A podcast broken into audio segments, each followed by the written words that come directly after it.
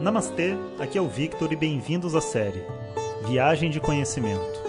Essa é a nova série de áudios de Vedanta do nosso acharya Jonas Mazet. Na tradição védica, o termo acharya se refere ao professor tradicional de Vedanta que dirige uma instituição de ensino e dedica sua vida ao conhecimento. Jonas Mazet é formado pelo curso de três anos do Swami Dayananda na Índia e hoje dirige seu próprio Instituto de Vedanta no Brasil. O seu propósito com esses áudios é permitir que as pessoas possam saborear o néctar do conhecimento e, quem sabe, despertar para uma nova liberdade.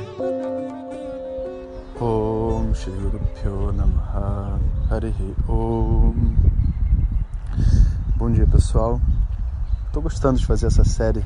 Espero que vocês também, de preparação para o autoconhecimento, né? E descrevendo o processo, porque eu acho que de vez em quando a gente precisa relembrar essas coisas todas, sabe, poder pegar um, uma inércia assim na vida, né? Dentro desse processo de crescimento, é lógico. E hoje a gente vai falar de um, uma outra questão que é um obstáculo que muitas pessoas têm, que é o julgamento. É... O julgamento ele é um obstáculo muito grande. A verdade é essa, vamos ser sinceros. O julgamento é um obstáculo muito grande. Mas existem dois tipos de julgamento. Os dois são obstáculos. Um é fácil de se entender e de se evitar, e outro é bem difícil. Então a gente precisa compreender esses dois. E compreender também que além do julgamento existe, vamos dizer, uma análise natural dentro do, de um processo de vida.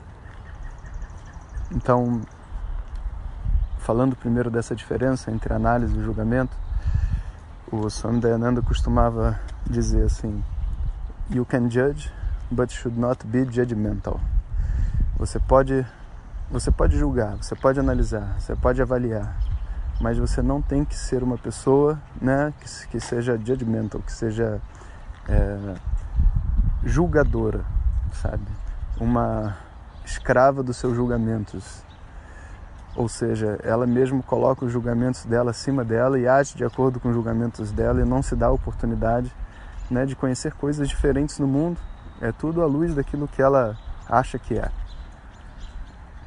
Então, a primeira compreensão que a gente tem que ter é que, como ser humano, é impossível você olhar o mundo e não fazer análises juízos. Isso vai acontecer.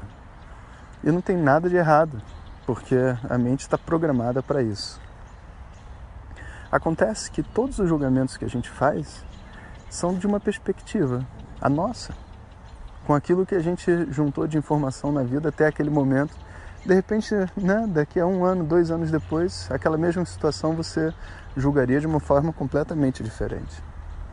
Então, quando eu compreendo a fraqueza, sabe? Como que o meu julgamento é fraco, não é completo, eu tenho a capacidade de julgar, ver, mas dar ao universo o voto de confiança de que talvez meu julgamento esteja errado. Talvez essa pessoa não seja realmente, sei lá, uma má pessoa como eu acho.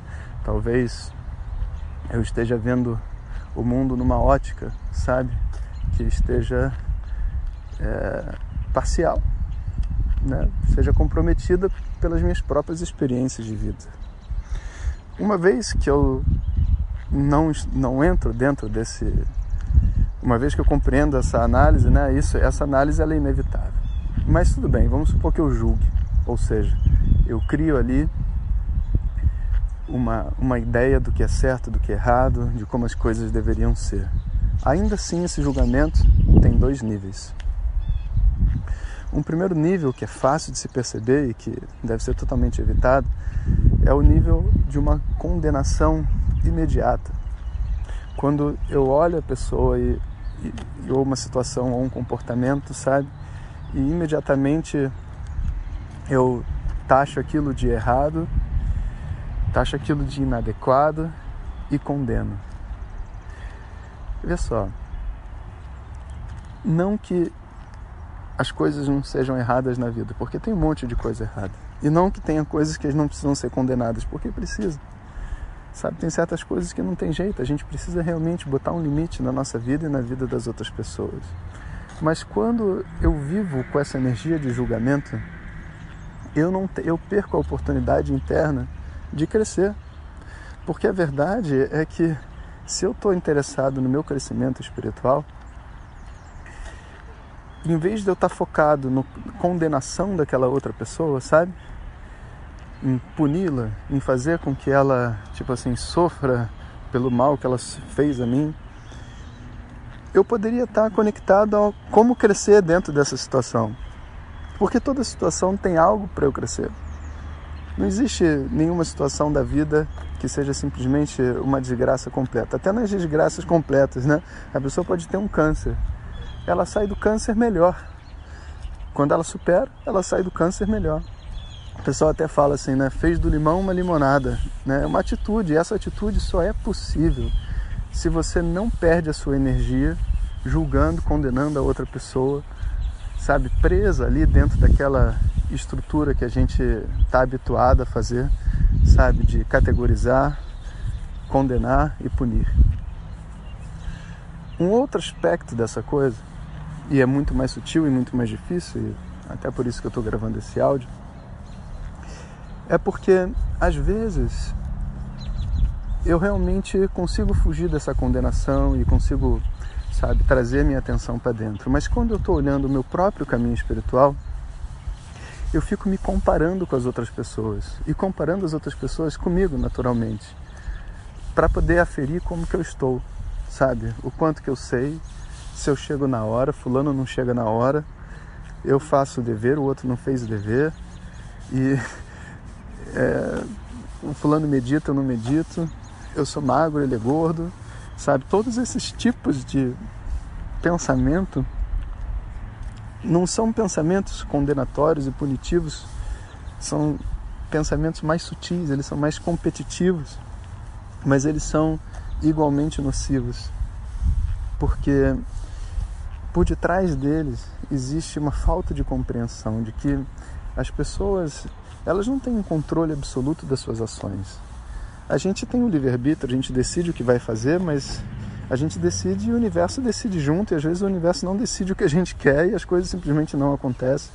Você põe um despertador, mas você não acorda. Você quer ter uma disciplina, mas você não a faz, né? Então, quando eu condeno a outra pessoa nessa minha competição, né, entro nesse julgamento e me sinto atrás ou na frente, eu estou, na verdade, desconsiderando a presença de uma ordem cósmica, a presença de Deus, de Ishvara, como a pessoa quiser chamar, né, que na verdade está junto de você em todo o seu processo espiritual e nas suas disciplinas. Então, se a condenação e a punição não te dão energia para você entrar em contato com o seu processo de crescimento, a competição ela te tira do contato com Deus. Ela tira você desse contato de que tudo que você conquistar dentro do seu caminho espiritual é sempre será um presente divino, mesmo que seja com seu esforço. É seu esforço mais um presente divino, porque se não for assim, nada acontece. E se tudo tem esse aspecto divino, então também né, não tem razão nenhuma para eu competir, porque as pessoas têm os karmas dela, eu tenho os meus. E uma pessoa não está conseguindo fazer alguma coisa, não significa que eu seja melhor que ela, nem pior. É simplesmente o caminho que ela tem. E o caminho que ela tem, graças a Deus, é diferente do meu. Cada um de nós tem um caminho diferente. Então, seja o julgamento competitivo, seja o julgamento condenatório, ambos devem ser evitados na nossa vida. Mas compreenda que um tanto de análise e uma visão objetiva de mundo é inevitável. Isso, e, e é saudável. Né? O que a gente quer realmente é poder ter a nossa energia disponível para o nosso processo de crescimento. Então, um bom dia para todos vocês. Om. Compartilhe com seus melhores amigos. E se você quiser receber nossas mensagens diretamente no seu WhatsApp, clique agora no link que vem junto com o áudio. Para outras informações, www.vedanta.com.br. Até o próximo áudio. Om Tat Sat.